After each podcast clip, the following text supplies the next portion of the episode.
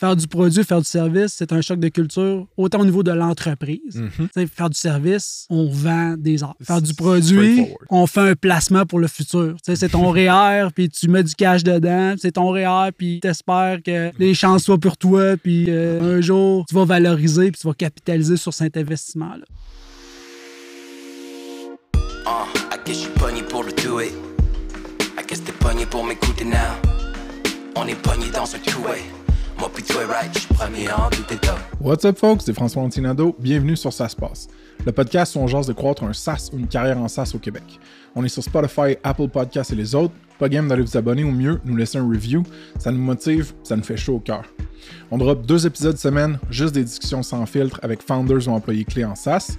Si vous faites partie d'un SaaS québécois, allez sur saspace.com. Bouton mot va ajouter votre SaaS pour être indexé dans notre répertoire des SaaS au Québec. Le prochain événement Ça se passe aura lieu à Montréal jeudi le 7 septembre dans les bureaux de Workleap qui était précédemment Gsoft. Les billets sont dispo sur Eventbrite, sur la bannière de notre site puis en show notes. On a déjà vendu presque la moitié des billets, donc réservez le vôtre bientôt. Ça va être un live pod avec le cofondateur Simon Deben, donc ça promet. Ok, segment commandité pour le pod. Nouveau projet, moi et deux amis avec un solide track record en SEO, Charles McLaughlin puis Ludovic Armand. On monte tranquillement une offre premium de pour SaaS en phase de croissance forte. On offre le full package, c'est-à-dire SEO technique, acquisition de backlinks et contenu. On peut aussi travailler avec des rédacteurs à l'interne au besoin. Si ça vous intéresse, glissez dans mes DMs sur LinkedIn ou écrivez-nous à bonjourhi Aujourd'hui sur le pod, je jase avec Pascal Girard, CEO et cofondateur chez Endorphine, une solution de billetterie au service du plein air. On discute de lancer un produit au sein d'une boîte de service, valider et même dogfooder la solution SaaS à un problème, viser le marché du plein air au Québec, Canada, États-Unis, surmonter les défis techniques de connectivité de paiement et plus, puis d'exploiter la data pour faire gagner ses utilisateurs. Ah, puis Pascal nous partage aussi son expérience de vivre puis rouler une business à distance à partir de la Colombie-Britannique. Alright, on passe au show. Let's go!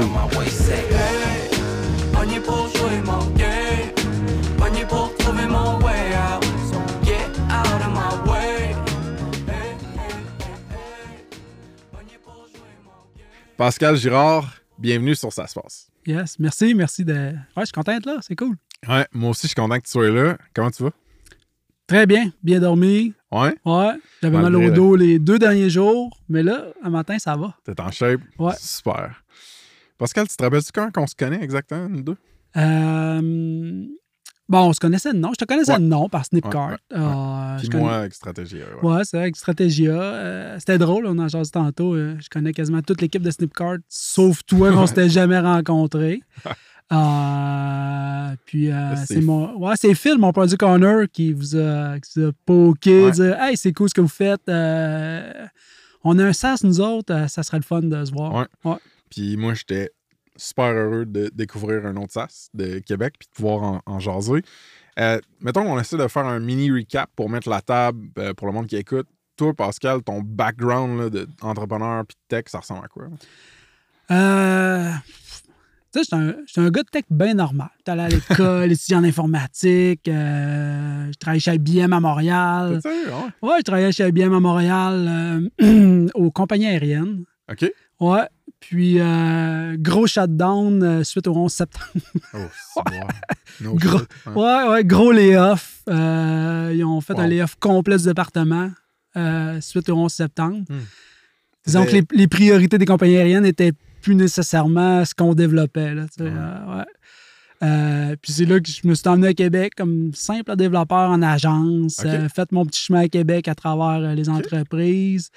Puis euh, une super rencontre il y a 13 ans de Mhm. mon partner JS qui me parlait de Hey, ça te tente d'embarquer dans l'aventure stratégie avec moi? Euh, C'était- Ça venait de commencer. Ou... ah, ça venait de commencer. On était deux employés. Là. À l'origine, il dit, J'ai deux employés. euh, il dit, ça te tente dessus. J'ai tout, tout sacré de côté. Je dis Ouais, vas-y, on All go, all in. Tu penses-tu que tu avais eu cette fibre entrepreneuriale-là pas mal tout le temps comme latente ou c'est cette opportunité-là qui est comme fait allumer de quoi, mettons, en toi? Euh, je pense j'ai toujours eu un leadership naturel à travers, Yes. à travers mes équipes, mais j'ai jamais eu la. pense, la vraie fibre entrepreneuriale. Hmm. Je pense qu'on m'a juste mis sur la table une super occasion. Puis j'ai vraiment fait confiance, les yeux fermés. Là. Stratégia, euh, mettons en 30 secondes.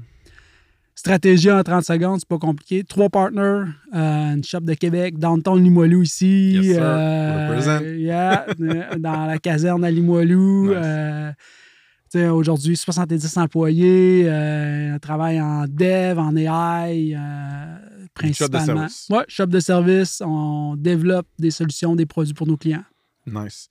Puis toi, ton rôle dans Stratégia, ça a été au niveau technique, ton input, mais aussi autre chose, je sais pas. J'étais arrivé, euh, ben, on était trois. Ouais, c'est ça. Fait que j'étais conseiller euh, à santé, au MTQ. J'ai commencé comme ça les premières années. Euh, puis après ça, j'ai dit, j'étais arrivé avec JL, j'ai dit, hey, ce serait cool, euh, on aurait une offre de services analytiques, AI, etc. Mhm. Puis là, on a vraiment bâti notre shop de service avec nos axes spécialisés. Euh, puis là, je suis tombé plus en gestion d'entreprise, puis Ouais. euh, vraiment du conseil de plus haut niveau avec, euh, avec notre clientèle. là, ouais. Puis c'est à partir de cette espèce de berceau euh, fertile-là, de, bon, on s'entend, une agence, souvent une shop de service, si tu calcules bien tes affaires, c'est pas trop dur d'être profitable. Ouais. Fait que si, euh, à partir de cette- ces ressources-là, puis ces moyens-là, que ce soit financier ou juste le talent que tu avais dans le team, vous avez décidé de lancer un SaaS qui s'appelle Endorphine. Euh, en- honnêtement, c'est un accident de parcours, probablement, Ah endorphine. C'est- Ouais, c'est ouais. Ouais, un accident de parcours. Euh, au début, euh, j'ai eu, ben, eu l'idée parce qu'on pratique beaucoup le plein air, on utilisait plein Ouais. de plateformes. Euh, J'avais des bons contacts dans le domaine. Puis j'ai dit, écoute, je comprends pas que tout ce qui se fait, je me sens qu'il il y a de quoi qui manque dans, dans ce qui se fait actuellement, dans, dans- dans du côté du plein air, dans, tout ce qui est l'expérience utilisateur qu'on offre, autant aux clients qu'aux stations. Ouais. J'ai dit, puis là, je m'assieds un soir, puis je dis, pourquoi qu'on on, on le fait pas? On va le faire, on va le créer. On est, on est les principaux utilisateurs nous-mêmes, on pratique, euh, on pratique le plein air. Que je me suis dit, Jess, on fait ça. Puis là, Jess dit, ah, il dit, on pourrait le faire à petite échelle. Il dit, on va le faire à l'interne. On va le faire pour nos employés. Fait qu'on a commencé avec un produit pour nos employés. OK. ouais, on voulait favoriser la, la- culture puis le- le- le- le- OK, c'est la pratique de l'exercice physique chez nos employés. Fait qu'on au début, c'était vraiment un produit interne. Wow. Puis euh, là, j'ai dit, écoute, dit, on a de quoi, là? Mhm. on est capable d'aller au marché avec ça, puis de, de, de créer de quoi à l'intérieur de l'entreprise. Puis. euh, Fait que là, juste, mettons, pour que le monde comprenne, endorphine, euh, la proposition de valeur, c'est de str- streamliner puis faciliter l'achat euh, d'acc- d'accès, de passe, de, de juste, je veux aller faire du ski, je veux aller faire de la rando, je veux avoir accès à tel territoire, telle station. Il y a, un- il y a une application qui est endorphine qui me Oui, c'est ça. Puis c'était l'idée, initiale, c'était ça. Aujourd'hui, on offre vraiment une gestion, euh, une plateforme de gestion plein air là, intégrée 360. tu sais. OK. Autant au niveau de l'accès, de la location d'équipement. Fait que tu peux effectuer l'achat de ton Super. accès, cool. louer ton vélo, louer ta paire de skis. Puis même aujourd'hui, réserver ta petite yourte à la vallée Bras du Nord à travers tout le flow puis l'expérience d'achat qu'offre la plateforme. Puis, euh, ça permet vraiment une vision 360 degrés des opérations pour euh, nos utilisateurs. Super. Fait au début, le cas d'utilisation était plus simple, de, mettons, acheter un billet. Oui, ou une oui, on, passe, on vendait un billet. Un simple billet, euh, un simple ticket euh, au lieu de passer à la billetterie. Puis quand est-ce que vous avez décidé d'élargir, mettons, justement, les cas d'utilisation? Là, tu parlais de location Mm. d'un endroit, carrément d'une yourte ou de- du matériel. Quand est-ce que vous avez fait comme non, non, on en fait plus, ça vaut la peine d'en faire plus? je pense que la, la- la- la proposition de valeur, c'est là qu'elle a pris toute sa forme dans notre, dans notre produit.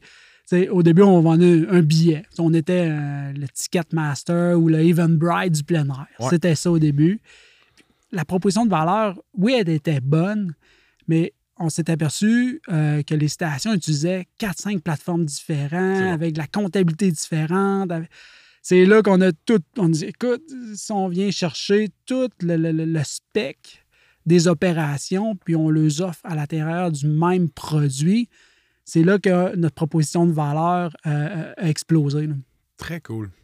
Je trouve ça particulièrement intéressant le, bout c'était pour nos employés à l'interne, un peu un espèce de play, euh, pas marque employeur, mais qualité de vie pour mes employés, mais comme rapidement, on dit comme, ben, ces employés-là, c'est des utilisateurs plein air. Il y en a plus que juste dans notre compagnie. Des utilisateurs plein air, il y en a partout. Puis, il y a des business qui gèrent ces utilisateurs plein air-là, donc on va les servir avec du software. J'aime vraiment ça, man. Euh, J'ai le goût qu'on fasse une, euh, un détour dans la tension entre le service et le produit. Parce que moi, je l'ai vécu, j'en ai parlé sur un paquet de pods, puis tu t'en doutes, là, tu sais, c'était Spectrum qui avait une agence de service, qui avait fait Snipcard, blablabla. Le monde peut regarder le, écouter le podcast avec Olivier Rousseau pour ça. Qu'est-ce que tu as trouvé le plus tough, mettons, les désavantages, puis qu'est-ce que tu as trouvé le plus aidant, les avantages de starter un SaaS dans une boîte de service? Le plus tough, c'est le choc de culture qui s'affronte. Hmm. Faire du produit, faire du service, c'est un choc de culture autant au niveau de l'entreprise. Mhm. Faire du service, on vend des heures. C'est- Faire du produit. On fait un placement pour le futur. C'est ton REER, puis tu mets du cash dedans. C'est ton REER, puis t'espères que les chances soient pour toi, puis qu'un jour, tu vas valoriser, puis tu vas capitaliser sur cet investi- investissement-là. Ouais.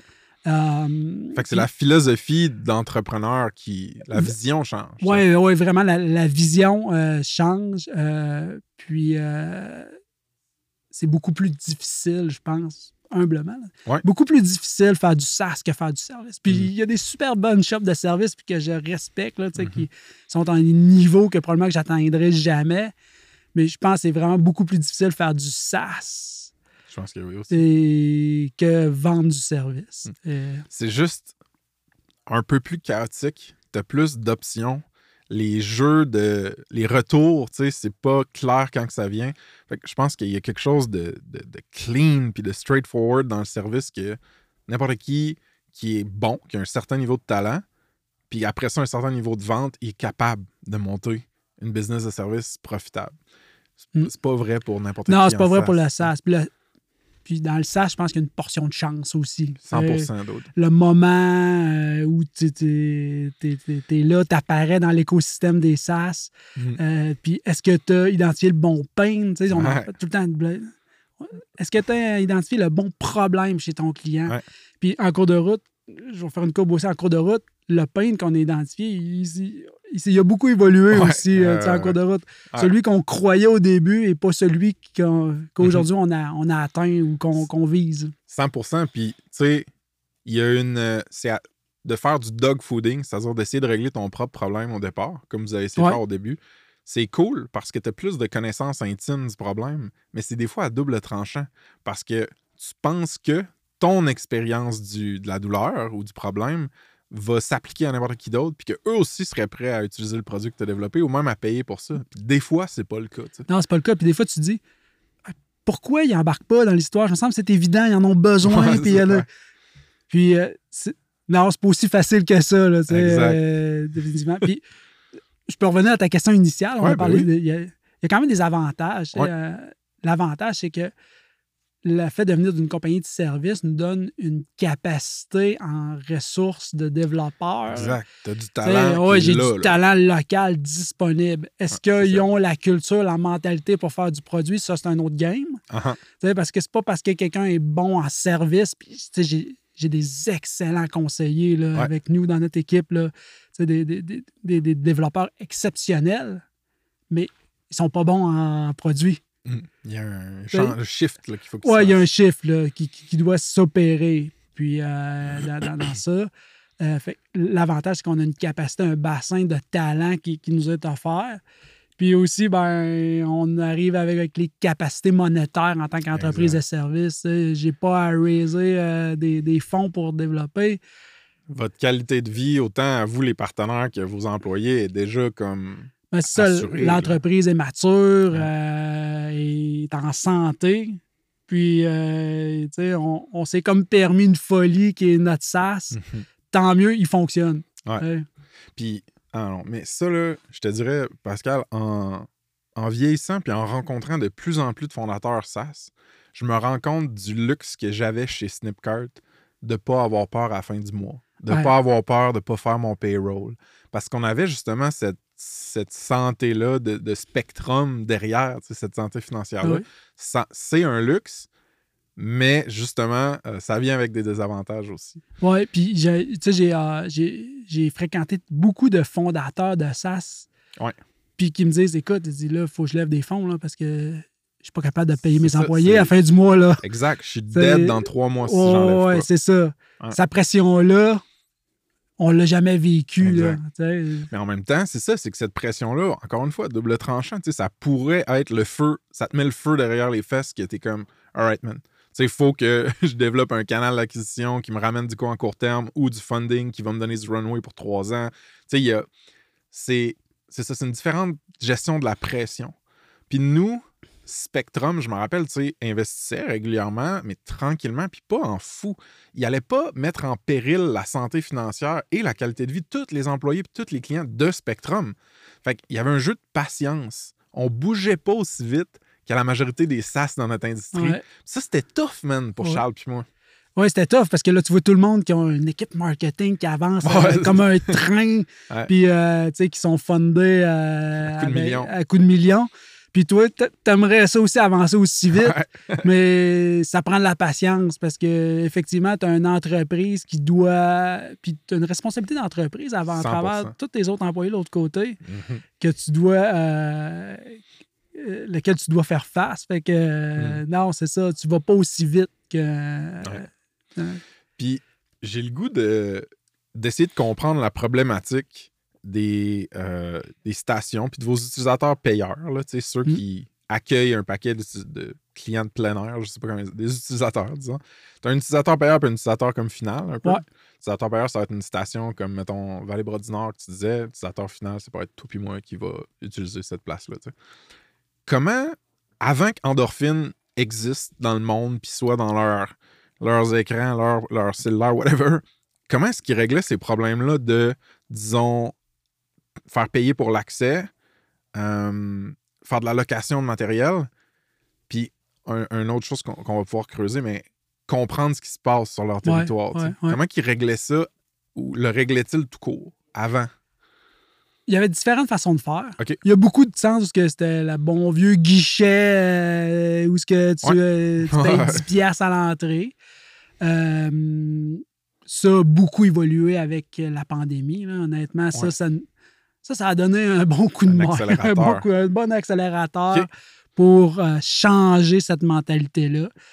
Puis, euh, la plupart des, de nos clients avaient déjà des, des systèmes. Ça, c'est important. Ils avaient plusieurs systèmes en place. Un système de vente en ligne, un système de vente pour vendre sur place, un système de location qui se sont Ouais. achetés ou bidouillés, une feuille Excel, une BD Access ou... euh, Ah ouais, ouais, C'était un amalgame d'outils, puis à la fin, il essayait d'arriver avec une comptabilité puis une gestion des opérations.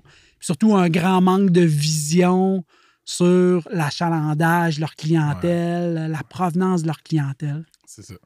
Puis euh, c'est là où ce que de créer vraiment une, une plateforme unifiée, Mhm. ben, ça donne une, une vision justement sur qui est notre clientèle, d'où elle provient.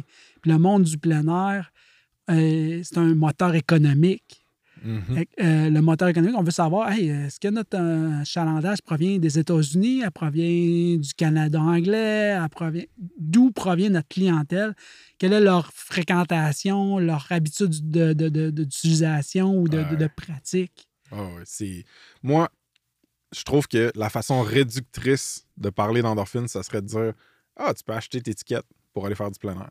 Alors Mm. que en parlant avec toi, en te connaissant puis en connaissant la compagnie plus, c'est ça qui, qui- qui m'a fait flasher. C'est non, non, non.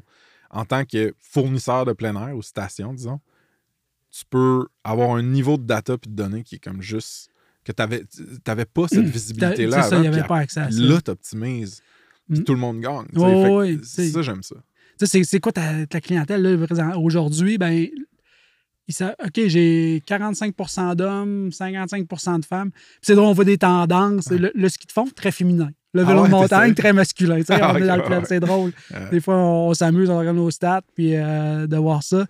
Euh, puis je le disais tout à l'heure, la seule raison, puis ça, c'est- mon, mon, mon- mon mot d'ordre quand on vend, la seule raison pourquoi quelqu'un devrait acquérir une plateforme numérique comme la nôtre, c'est la donnée. OK. Avoir accès à la donnée, à être propriétaire aussi de sa donnée, Mhm. pas aller donner sa donnée-là à des à d'autres entreprises qu'elle demeure ici, puis qu'elle Mhm. soit exploitable par nos, nos clients. Hmm, c'est très hot, man. Puis j'imagine que dans le plein air, puis là, c'est peut-être un préjugé que j'ai, tu me dis. J'imagine que tu as un spectre de, disons, de fluency technique. là. Il y a du monde qui sont plus tech que d'autres. Fait que, est-ce que ça a été difficile pour les gestionnaires de, de stations ou, autres qui étaient pas nécessairement tech, puis qui avaient beaucoup de justement d'Excel ou même de feuilles papier, de comme faire un switch plus numérique? Oui, ben, comme tu dis, on a deux specs. là. On a les stations qui sont gérées par une nouvelle génération, euh, Valley Nord, Santi-du-Moulin, dynamique, connaissent, maîtrisent la technologie. Ça, c'est facile. tu sais. Ouais. Partir d'une station, c'est- c'est 30 minutes, là, puis ils sont up and running, puis ils sont prêts à évoluer. Puis, Avec endorphine. Avec endorphine, ouais, bon. tout à fait. Puis on a la station de ski de fond euh, gérée par un CA de retraités, puis qui font tout ce qu'ils peuvent pour y arriver, mais quand tu leur arrives avec une solution technologique, écoute, hey, vos clients vont acheter sur un cellulaire, puis euh, ils vont pouvoir vous présenter une passe numérique sur place une fois que... Là, c'est mind-blowing. Ah, ouais, Il y a de l'éducation. Ouais, il y a une éducation à faire. Là. Puis ça, c'est un gros travail d'éducation qu'on fait, euh, de ce, changement-là. là. Puis comment vous. Comment ces gens-là, justement, qui sont moins techniques, ils ont moins été habitués à jouer avec des applications web ou mobiles dans leur vécu. Est-ce que vous faites un service d'onboarding de conciergerie? Envoyez-vous quelqu'un sur place, un Zoom call? Comment vous vous assurez qu'il catch puis que c'est up and running? Euh, souvent, ça se fait un team, euh, une à deux heures de, Un call, de- ok, de- ouais. de onboarding sur un call, là, puis euh, ça va, ça va, ça coule de soi-même. C'est pas trop euh, coûteux, C'est pas hein. trop coûteux, c'est pas complexe. Euh, c'est facile à, à utiliser. Il y a des, euh, des fois, on fait des festivals. On a certains clients qui sont des festivals de plein air. OK, Euh, ouais. c'est moins plein air, mais on, Festival du Cowboy. Co- Festival du Cowboy de Sainte-Catherine de Jacques-Cartier, ben, c'est endorphine. Ah, ouais, nice. ouais, ça, il y a plus de, de- il y a un petit peu plus de, de, formation à faire. Il y a plus de gens impliqués. OK. Puis, euh, il y a aussi plus de matériel. là. Tu sais, ça, le onboarding est un petit peu plus long. Le processus d'onboarding est un petit peu plus long là, à cause de, de, de- de toute l'infrastructure qui est à mettre en place. On a des, des, des- des scanners physiques sur place pour gérer la foule, l'achalandage, etc. là. Ces scanners physiques-là, est-ce que c'est vous qui les louez, adaptez, créez, produisez? Euh, Parle-moi de ça. Euh, la portion de scanner physique, on s'est collé à des, à des grands fournisseurs. C'est bon. Fait qu'on développe rien. On a seulement développé l'application mobile qui roule sur le scanner, Parfait. qui est, euh, qui est disponible, puis euh, qui fait un terminal virtuel pour. Vous c'est- les achetez, ces, ces, ces Oui, ben nous, on fait des locations. Des Pour- locations, ouais, ok. on fait des locations. On a une, une flotte. On fait une location pour, euh, pour les clients. Fait que les Puis- clients les louent, mais ils vous appartiennent? Oui, ils nous appartiennent. Sinon, les grandes stations, eux, achètent le, euh, le scanner. Oui, ils achètent leur propre équipement, installent notre application. Euh, puis encore une fois, le onboarding sur un scanner, c'est 10 minutes. C'est simple, C'est ouais. simple, simple, simple. Puis j'ai aucune connaissance hardware, en fait, par rapport à des scanners, entre autres, mais est-ce que j'ai, j'assume bien de dire, mettons, ça coûte pas trop cher pour vous? C'est pas un, un, coût- un- un poste de dépense important à prendre en compte ou quand même, mettons? Le seul poste de dépense important que ça représente, c'est la, tout l'aspect, la logistique de manutention. OK, Fait- ouais. On fait un SaaS, on veut, on veut, être, euh, on veut dématérialiser tout ce qui tout ce Puis là, OK, là, on a des scanners physiques. OK, Ouais. là, il faut gérer les scanners physiques, la mise à jour de ces scanners-là, etc. Intéressant. Fait que oui, il ne faut pas sous-estimer le coût de, de- de ce- cet élément-là. là. Puis là, c'est moi qui, qui geek out un peu là-dessus, mais est-ce qu'il y aurait eu une manière de ne pas utiliser des scanners physiques qui existent là, fournis par justement les plus gros fournisseurs, puis d'avoir juste comme, je sais pas, le cellulaire, l'iPad, de l'utilisateur euh, Ouais. station? On a, une- on a une application iPhone, Android euh, qui est pour scanner là, à petit volume. Ça fonctionne super. Ah, ben, ça à- fonctionne bien à petit volume. Mais quand on parle d'un festival qui va attendre euh, 25 000 personnes Ah, ouais, dans la ouais, journée, on lui demande de zoomer un code QR avec le téléphone pour scanner. Ouais, ça fait pas mal le code QR. Ça fait pas mal le code QR. La batterie Ouais. pas la route. Bon euh, Puis si t'as pas un iPhone 12 ou 13 ou 14, l'appareil photo, on va repasser sur la qualité. Non. Ça amène des enjeux. On a, on a vraiment été forcé d'aller vers le scanner physique. là. OK. Très intéressant, je trouve ça, moi. Puis, tu sais, d'avoir un problème, puis de le vivre, fait que là, mettons, difficulté de gestion des paiements de la location et de observabilité de l'activité sur notre, notre territoire, notre parc, notre station. Ça, c'est un problème qu'ils vivent. Un autre problème, c'est multiplicité des genres de systèmes tout patentés ensemble pour réussir à opérer ça. Mais ces choses-là sont pas garantes de ouais, mais on est prêt à payer pour quelque chose d'autre. Fait qu'au niveau du pricing, puis de comment vous avez décidé de vendre Endorphine, ça a été un challenge, ça, de faire adopter une. Ou il y avait un rabais à cause que tu éliminais un paquet de systèmes. tu sais. Parle-moi un peu de ça. C'était un challenge, puis c'est encore un challenge. Euh, mettre le doigt sur le bon modèle de pricing, Ouais. ah, ça, c'est. Je pense que je, je peux plus compter le nombre de rencontres qu'on s'est faites, qu'on a regardé notre modèle de pricing, puis on est-tu trop cher? On est-tu pas assez cher? on est-tu dedans? Euh, c'est quoi le. puis euh, on adopte un modèle de pricing, puis on s'aperçoit, ah, ben oui, OK, il est bon notre modèle, mais là, euh, on échappe une portion de, de, Mhm. de, de transactions ou quoi que ce soit à travers ce modèle-là. Euh, c'est- ça a été hyper challenging d'arriver au bon modèle de pricing. Puis encore une fois, euh, c'est toujours trop cher. La réponse c'est toujours trop cher. Il trouve toujours, le client trouve toujours ça trop cher. Mais une fois qu'il a commencé à l'utiliser, Pas ah, là, la, tu sais, là, la, la proposition de valeur prend toute sa forme. Puis Ouais. là, il voit la valeur, pourquoi il débourse ce montant-là pour la plateforme. Fait que tu sais, on en a déjà parlé dans un podcast avec Antoine, mais le pricing, c'est très malléable. Tu peux le changer, tu peux faire des tests. Fait que là, votre plus récente itération du pricing, ça ressemble à quoi le modèle? Aujourd'hui, on a un modèle hybride. Au début, on était un modèle 100% transactionnel. OK, qu'on prenait un pourcentage sur la transaction, OK, c'est bon. Ce qui amenait beaucoup de fluctuations dans nos revenus. Sais, Mhm, Le plein mhm. air, ça se passe le samedi puis le dimanche, l'été pendant les vacances, euh, à Noël, puis euh, une vente pré-saison en septembre. On est très. On est très. euh, euh, Saisonnier, ouais. Saisonnier, c'est ça. On est très saisonnier comme, comme industrie. Ça menait beaucoup de fluctuations dans nos revenus. Fait que là, on a évolué vers un modèle hybride maintenant où on a une, une- une licence, une mensualité, une subscription, comme on Ouais. appelle Ben oui. jumelé à un pourcentage de, de- au volume de transactions. Ouais. Là, Ça on ressemble est- beaucoup avec ce qu'on faisait avec Snip à Ouais, ouais, tout à un fait. Petit frais minimum plus les transactions. Puis nous, on le vivait, ce que tu dis de OK, genre en novembre puis décembre, nos revenus, à cause que c'est une Mm. transaction sur les. un pourcentage sur les transactions, explosaient. Puis ça affecte ton cash flow aussi. hein. Tu sais, c'est fou, mais comme le cash rentre pas au même moment dans le business. Fait que si tu as des dépenses qui, elles, sortent à chaque mois, mais que tu rentres pas le même cash à chaque mois, il faut que tu penses à ces choses-là. Ouais, puis le nombre de fois que j'ai dû l'expliquer, où ce que, il regarde les KPI, puis euh, Ouais. là, le KPI, a- Ah, pourquoi le KPI a droppé? Oui, mais faut pas oublier, on- tu sais, euh, c'est pas la saison. Euh, Donne-nous deux, trois mois, tu- on va rekicker. Là, tu sais. Ouais. Le gars de Four Waves, Mathieu Chartier, là, si le monde veut écouter cet épisode-là, il vivait ça aussi, où est-ce que lui, c'est beaucoup des conférences, des organisations académiques, des colloques scientifiques, tout ça. Ça se passe à certains moments, tu sais, genre. Tu sais, c'est pas tout le, tout le long de Mm. l'année, comme, euh, je sais pas, là, c'était un euh, CRM pour les dentistes, là, le monde, euh, ils vont chez le dentiste à longueur d'année. Ben, je pense. Bon, Je sais pas. je me- Shout-out à tous nos dentistes. Euh, moi, je veux savoir pourquoi, parce que toutes les mécaniques dont tu parles, euh, processer un paiement, euh, louer de l'équipement, avoir de la data sur les gens qui, qui viennent sur un site, tu sais, ça ça n'avait pas besoin d'être mappé au plein air, comme niche ou comme vertical. Euh, ça aurait pu être mappé à de l'événementiel, ça aurait pu être mappé à des cirques, je sais pas, je dis n'importe quoi, mais pourquoi le plein air, mettons? Première raison, parce que j'étais un passionné de plein air à l'origine. Puis, euh, T'en euh, une bonne. Tu sais, tant qu'à mettre de l'extra dans mon horaire, faut aussi bien la passer dans une niche que, que, que, t'aimes.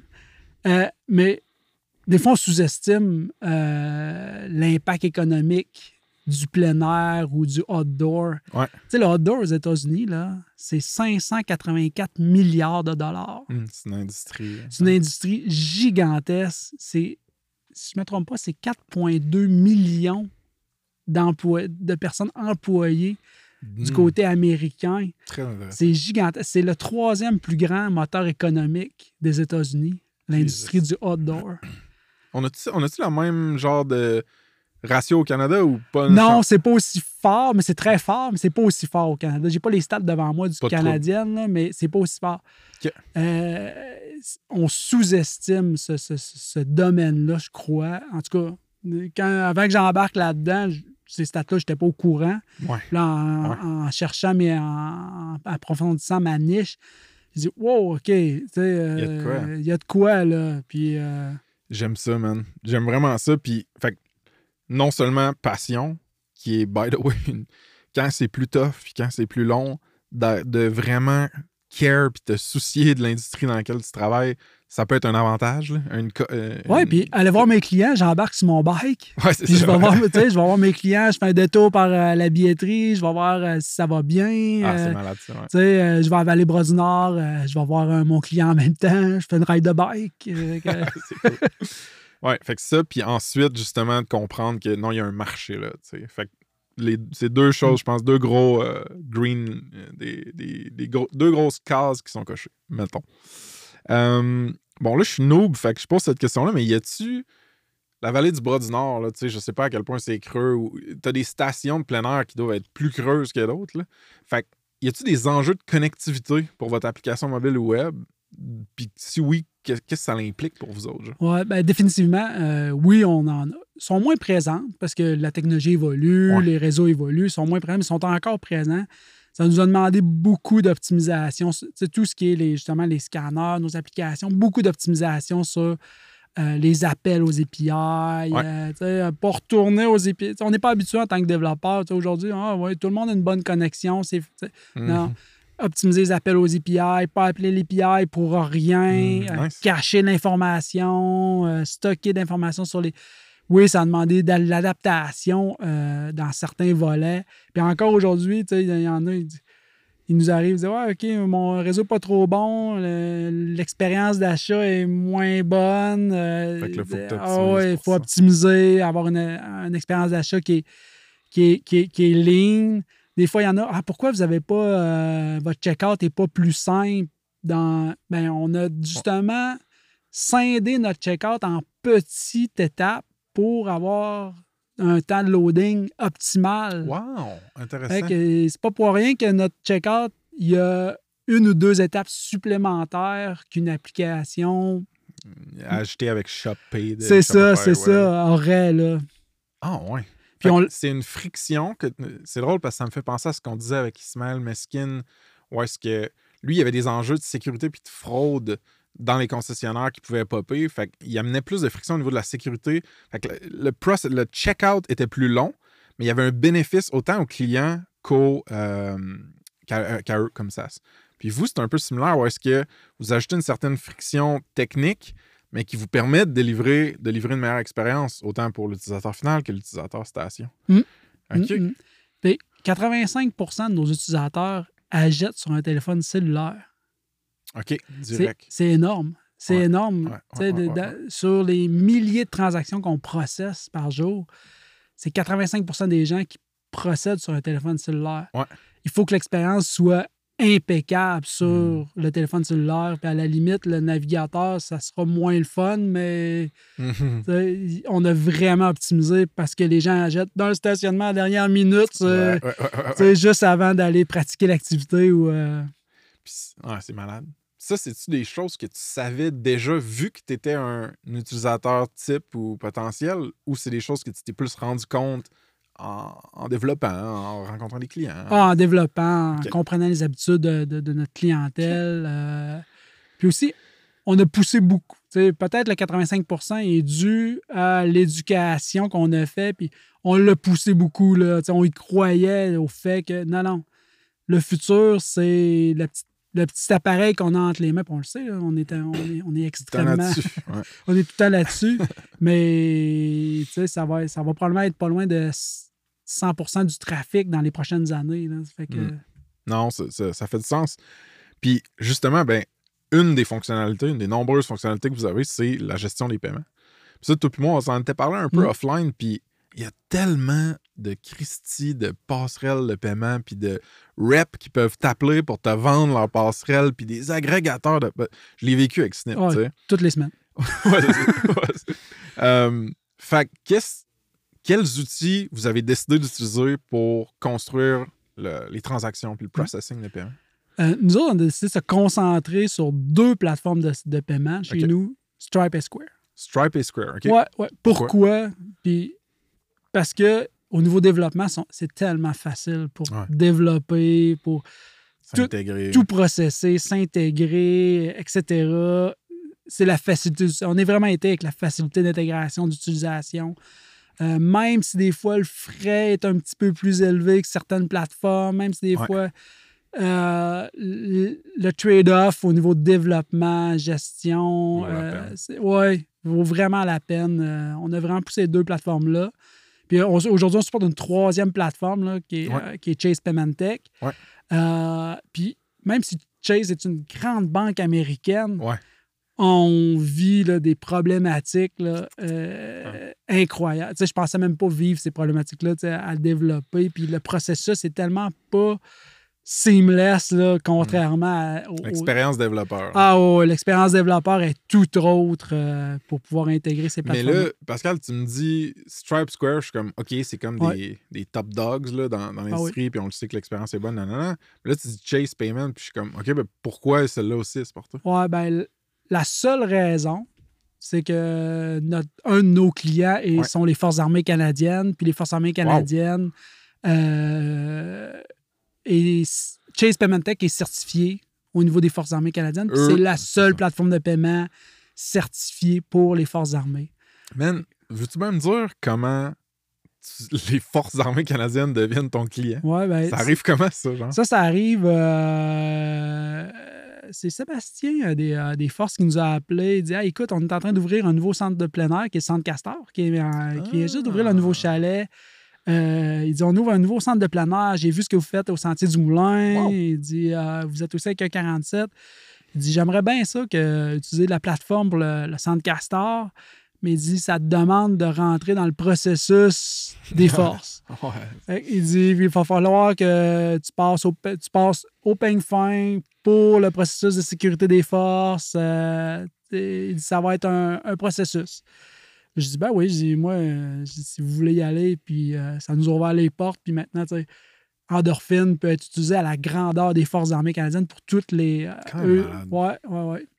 Ça, c'est un gars, vous n'aviez pas de contact nécessairement avec lui, c'était pas un gars proche-proche. Non, c'est vraiment venu vers euh, du référencement organique. Euh, il a parlé à. Je pense qu'il avait parlé à Eric au Sentier du Moulin. euh, Puis qui le client avait des bons mots à dire. Ouais, ben Eric, il dit écoute, il dit j'ai rien à dire. Il dit nous, on utilise ça. Puis Mais là, ça, c'est ma curiosité, mais eux, ils ont des centres plein air qui monétisent. Est-ce que c'est des centres plein air accessibles à la population générale ou c'est plus pour les militaires et les familles de militaires? les deux, dans le fond, c'est le service, je crois que c'est- le service externe euh, aux militaires en premier lieu. Ils servent les militaires, Ouais. mais aussi ils servent aussi les- les- la population civile bon. en permettant l'accès aux établissements, aux installations, à la population civile. Fait que toi puis moi, on peut y aller maintenant. Oh, oui, tout le monde peut y aller.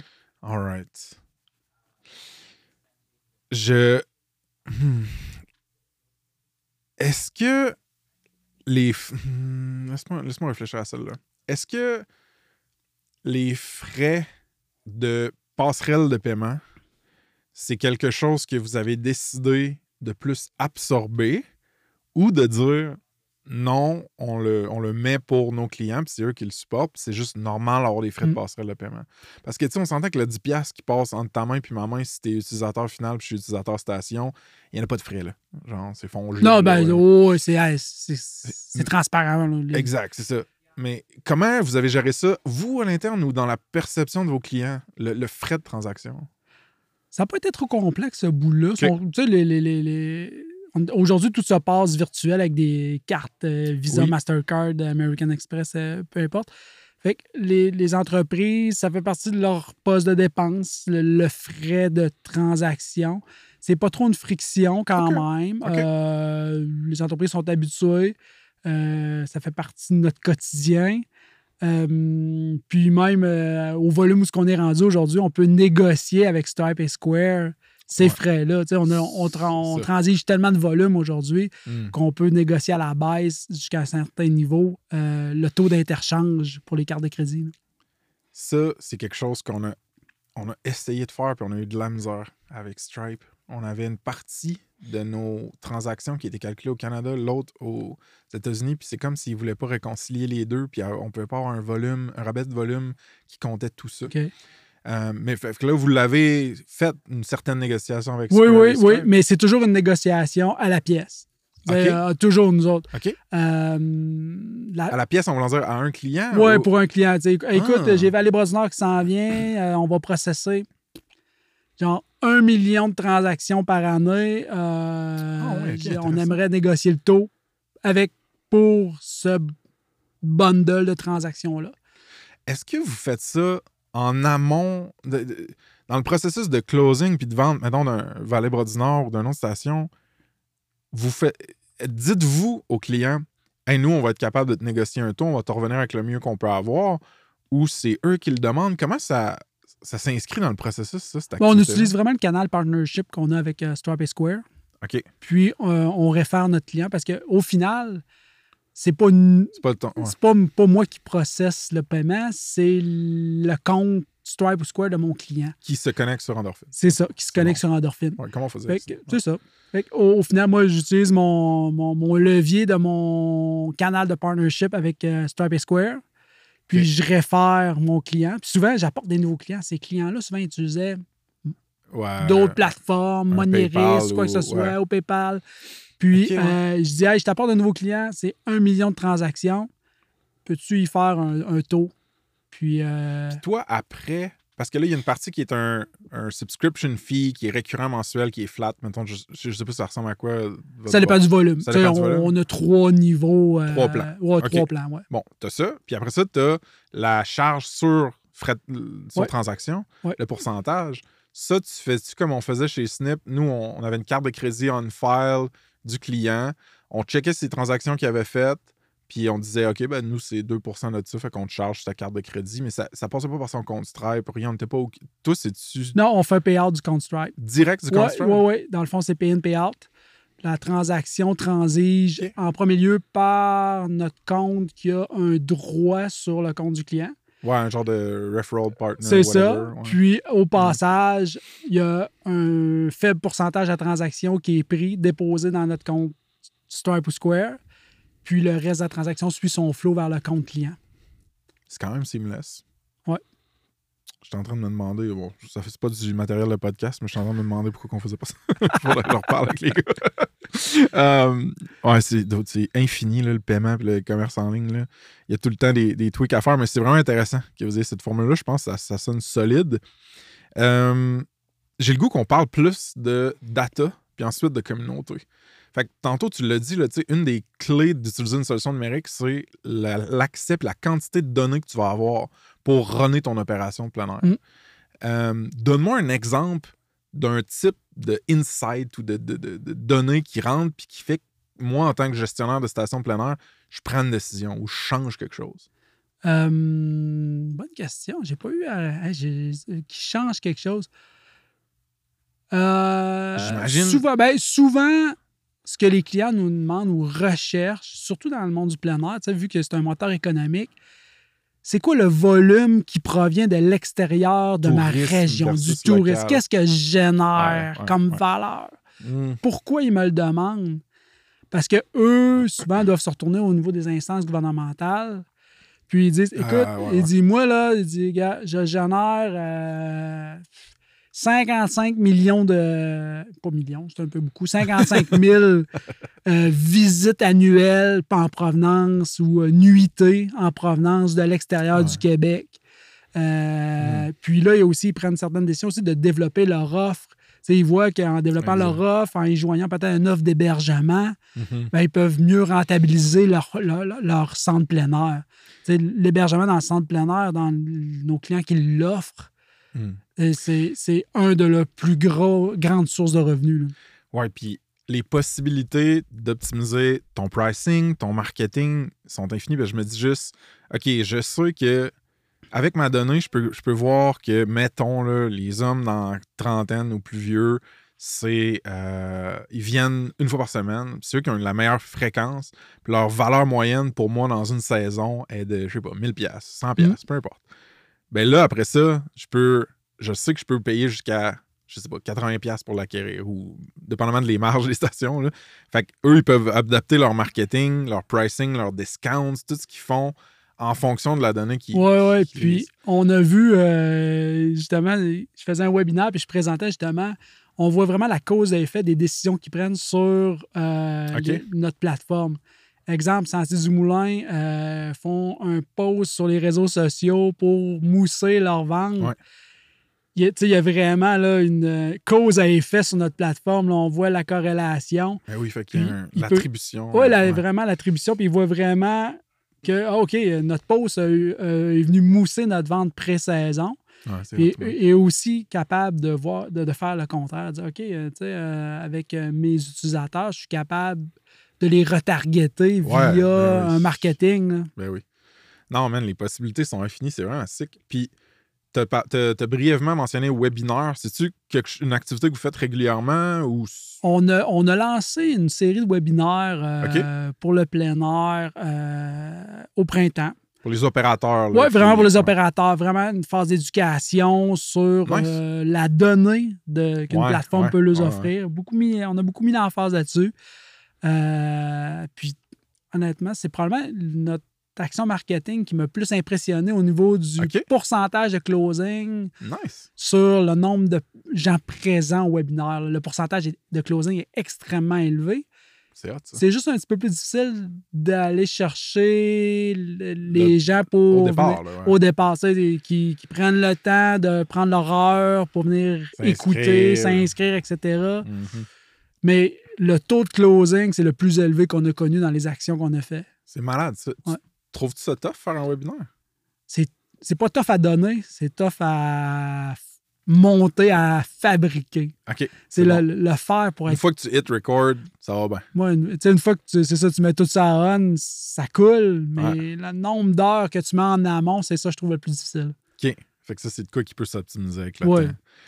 Puis, t'es-tu, euh, là, c'est moi, c'est le geek en marketing, là, mais t'es-tu, investissez-vous en, en production, là, genre, c'est une qualité de production vraiment élevée ou tu t'assieds avec un micro sur le sens du monde en avant de ton ordi, puis that's it? Oh oui, je me suis euh, C'est ça. devant mon ordi avec un micro sur le sens du monde. Puis, euh, puis je les enregistre pas. Moi, je- C'est live. C'est live. Ah! Mon rep des ventes est avec moi sur le call. Tu sais, je suis vraiment les réactions des gens, les questions des gens euh, à travers le webinaire. Intéressant. Euh, ouais. On fait ça toujours live, jamais enregistré. T'en as fait combien? On a fait 4-5 sessions euh, ce printemps, ouais, ouais. Puis pourquoi tu. Parce que ça, ça m'intéresse, mais puis peut-être que t'as pas la, réponse, mais c'est pas grave. Euh, pourquoi tu offres pas un recording aux gens qui ont, atten- qui ont participé ou qui n'ont pas pu participer mais s'étaient inscrits? Pourquoi tu décides de le faire juste live? pour capturer le moment, les gens, tu sais. euh, OK, faire un genre de rareté Ouais, de- vraiment, vraiment. Puis je capture vraiment le- les gens, les questions.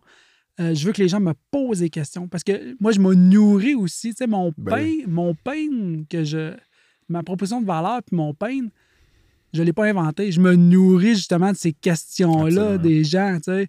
Ce que les gens me posent comme question, c'est OK, là, ça me donne des idées de fonctionnalités, de features, de, de- de- puis ça raffine mon pitch de vente, là, tu sais.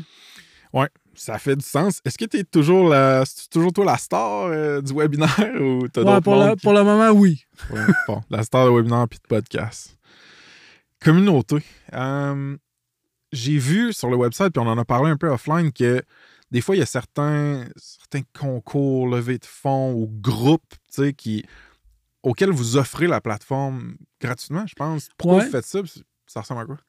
Je pense que ça fait partie de la culture de l'entreprise, de stratégie. Ça fait partie vraiment de la culture d'aider la communauté. Nice. on- chez Stratégie, on a un programme qui s'appelle monprojet.ca. C'est justement faire du bien au monde.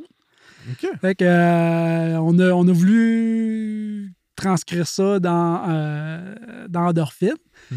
Fait que tout ce qui est organisme communautaire qui donne du temps, euh, Mhm. exemple LBCIC au lac Beauport, là, Ouais. qui travaille euh, gratuitement à offrir des sentiers de classe mondiale, Ouais. ben, euh, ça nous fait plaisir d'offrir la plateforme à ces gens-là pour les aider à faire le lever de fonds. Et à Oui, parce qu'au final, les stations et les utilisateurs de ces stations-là bénéficient Ah, donc endorphine. Tout à fait. C'est un, écosystème qui Hmm. se nourrit. Puis sans l'apport de volontariat, de bénévoles, le- cet écosystème-là vivrait difficilement. Là. Ah, c'est une belle reconnaissance. J'aime ça, man. Comment vous fonctionnez côté acquisition de clients? Ça, c'est mon euh, c'est ma parenthèse marketing. Là, clairement, tu nous as fait un preview avec le webinaire qui est comme bon. J'imagine qu'il y a des leads ou des contacts qui rentrent d'une manière ou d'une autre dans, dans vos, vos systèmes ou vos infos. Puis là, vous dites, OK, ben, tu sais, il y a une partie de ce monde-là qu'on va canaliser dans un, un webinaire puis essayer de leur faire comprendre c'est quoi la valeur de proposition. Puis après ça, il y a un rep qui va essayer de les closer. Ça, c'est un des flows marketing Ouais. que je comprends. Sinon, il y en a-tu vraiment qui sont rigides, structurés en place, des canaux d'acquisition, ou c'est plus organique, ou juste, tu sais? Les, les, deux, les deux grands canaux chez nous, il y a l'organique, la référence. La elle référence. est très forte dans, dans notre domaine, elle est très forte. Il y a des clients qui m'appellent et disent Ah, J'ai vu que Valley Brosnard utilise votre plateforme. Je dis Moi, si je veux l'utiliser. Ouais. Fait qu'il y a comme un, euh, un proxy de confiance. de- Oui, ça, sais, euh, OK, c'est une référence en Ouais. plein air. Et Ouais, ouais, ouais. Ils l'utilisent. Nous autres, ça, c'est très fort. Très fort dans, au Québec. là, la référence est très forte. Puis, euh, on fonctionne aussi beaucoup, beaucoup par euh, du cold call. On a fait Ouais, beaucoup de cold call. Puis, ça, au Québec, on a un bon succès au niveau du cold call. OK. Les gens aiment la. Pense que les gens aiment la proximité dans, dans- dans notre Ouais. domaine, puis euh, on les Ouais. rencontre dans les événements, à la conférence de l'AEQ ou quoi que ce soit. Mhm. Les gens aiment, aiment voir, c'est humain, le- Mhm. le- le- notre domaine dans lequel. Fait que les gens aiment voir la personne. Je Ouais. pense que c'est important pour eux de faire confiance à la personne avec qui Mhm. ils font affaire. Fait que le cold calling, là, ça, ça se fait. Comment J'essaie de voir. Vous scrapez des listes, vous faites des On recherches, vous checkez Ah, quel scrape, domaine compétitionne avec euh, tel. Bonjour Québec, les compétiteurs. Les compétiteurs, oui, ils, ont, ben oui. ils ont tout Ah. passé. Ben ouais, c'est ça. euh, on scrape Bonjour Québec, euh, les, les, les, les, les, a- les- voyons, les associations touristiques. Les, euh, Fait que ça, ça nourrit une base de données que vous pouvez ouais, contacter. c'est ça, c'est ça. Très cool, man. Puis, t'as parlé de compétiteurs. Je veux faire un mini détour, mais. Ouais. Tu sais, parce que là, on parlait de. Hey, comment est-ce que les stations réglaient leurs problèmes avant votre solution? Puis là, tu dis, ah, ben, des fois, ils ont un paquet de systèmes euh, patentés ensemble, puis tout ça. Est-ce qu'il y a des systèmes ou des SaaS qui s'apparentent beaucoup à Endorphine, qui sont aussi, mettons, nichés pour le plein air? Euh, oui, il y en a un, quand même un ou deux au Québec qui sont, très nichés. OK. Puis justement, le, quand je disais tantôt, la relation humaine, ils sont beaucoup attachés à la relation humaine qu'ils ont avec leurs fournisseurs. Ouais. Fait que Ouais, ouais, ouais. sont difficiles à déloger. Ben oui, ben oui, je comprends. Ouais, ils sont difficiles à déloger parce que la relation humaine est beaucoup là euh, à travers. Mais oui, il y a un ou deux compétiteurs là, quand même assez nichés au Québec. Là, OK. Euh, Intéressant. Puis, au niveau des marchés, justement, là, tu viens de me dire euh, Québec. Je sais un- clairement, vous avez des, des beaux clients, des beaux logos, entre guillemets, euh, dans le monde du plein air au Québec. Mais y a-tu un plan d'expan- de- d'expansion Canada anglais, États-Unis, Europe? C'est quoi la vision? Euh, ben, c'est sûr que côté américain. Le côté américain, depuis le début, c'est mon objectif. Je dis là, OK, on va Pourquoi? faire. on- pourquoi la, la grandeur du, du- du marché? Et- on est une goutte dans l'océan au Québec. Ouais. euh, c'est plate pour nous autres, mais on est une goutte dans l'océan. Du La- plein air. Ouais, du plein air. La vraie game, elle se passe l'autre bord. Sais, Là, on est en train de, de- de- de- de parfaire notre, euh, notre modèle ici au Québec. Mais l'objectif, c'est vraiment d'aller du côté américain puis euh, d'ouvrir ce, ce, domaine- ce- ce marché-là. Est-ce que c'est similaire aux États-Unis, euh, au marché québécois, dans la mesure où, genre, bon, tu payes pour peut-être l'accès à un territoire ou tu payes pour de la location d'équipement ou, ou c'est différent le modèle? Euh, le modèle est très différent. L'accès est très euh, est plutôt gratuit OK. au, du côté américain. Je pense que la mentalité est plus au niveau de la gratuité d'accès des terres publiques, etc. Du côté américain, on va plus attaquer ce qui est les tours opérateurs, ceux qui offrent des expériences plein air. Ah, ok, fait que genre, euh, avec un guide, venez faire du vélo là, camper. Ouais, c'est ça. euh, Fait que ça, c'est une business en soi. Ouais, ouais, ouais. Nice. Ça va peut-être nécessiter des adaptations produits pour vous? Je sais pas. Oh, définitivement, définitivement des adaptations produits juste par euh, les législations en place. euh, euh, définitivement. Mais euh, on- moi, je pense qu'on. Je demeure convaincu qu'on a bien ciblé notre. euh, Ouais. Puis euh, je me trompe peut-être, mais je demeure convaincu qu'on a bien ciblé notre besoin, qu'on est quand même assez adapté, même aux besoins américains. La vraie question, c'est est-ce que tu veux expand dans le marché américain juste pour faire des trips de bike partout aux États-Unis? Non, non, non. Mais ça, faut pas que tu dises à mes partenaires. c'est une farce. Um, all right, man. Je, j'ai le goût qu'on close sur un- un- une, une partie un peu plus personnelle, mais moi, je le sais, tu tu me l'as dit en Mm. arrivant au studio, tu étais comme je viens de revenir au Québec. Ouais, ça fait sept jours que je suis de retour au Québec. Ouais. Welcome back. Euh, bienvenue, excuse, en Ouais, français ici. ouais, ouais. Euh, T'étais où avant? J'étais à Kelowna, dans Canagan. Ouais. Ouais. Beau, beau coin, on checkait des photos. Oh, oui, c'est un beau coin. Pourquoi t'étais là-bas? Euh, première, on voulait vivre l'aventure familiale. On est allé là en famille. C'était vraiment la première raison. On voulait vivre l'aventure familiale. Euh, je voulais que les enfants euh, soient bilingues. C'était vraiment la première raison. Deuxième raison, j'étais un passionné de plein air. Mhm. Puis Encore une fois, malheureusement, le Québec, on a une super belle scène de plein air. Mais Ah la vraie game, elle se passe là-bas. Les montagnes sont plus grosses, le terrain est plus gros. Ouais, ouais, ouais, Ma passion aussi m'a amené de ce côté-là. Mm. Puis on voulait aussi découvrir. tu sais, On en a profité pour justement comprendre le marché Ben oui. du côté de l'Ouest canadien, Eh comment adapter notre produit du côté du marché canadien, créer des contacts aussi. Ça m'a permis de créer des contacts. C'est clair. Il y a une, puis, by the way, il y a une super, euh, il y a un super écosystème hein, au niveau des startups SaaS dans la vallée Canagan. Ouais. Ouais.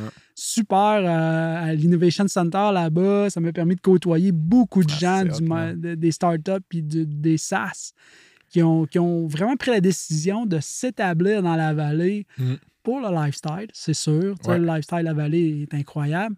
Mais euh, qui ont pris la décision de, de- de- de démarrer leur startup dans la vallée. Carrément. Ouais, ouais, ouais. Va falloir que j'aille checker ça donné. Ça se passe à Okanagan. Euh, C'était-tu? Parce que j'ai l'impression de ce que je connais, là, Stratégia, c'est pas. Stratégia et Endorphine, c'est pas des équipes euh, purement distribuées partout dans le monde. là. Non, c'est.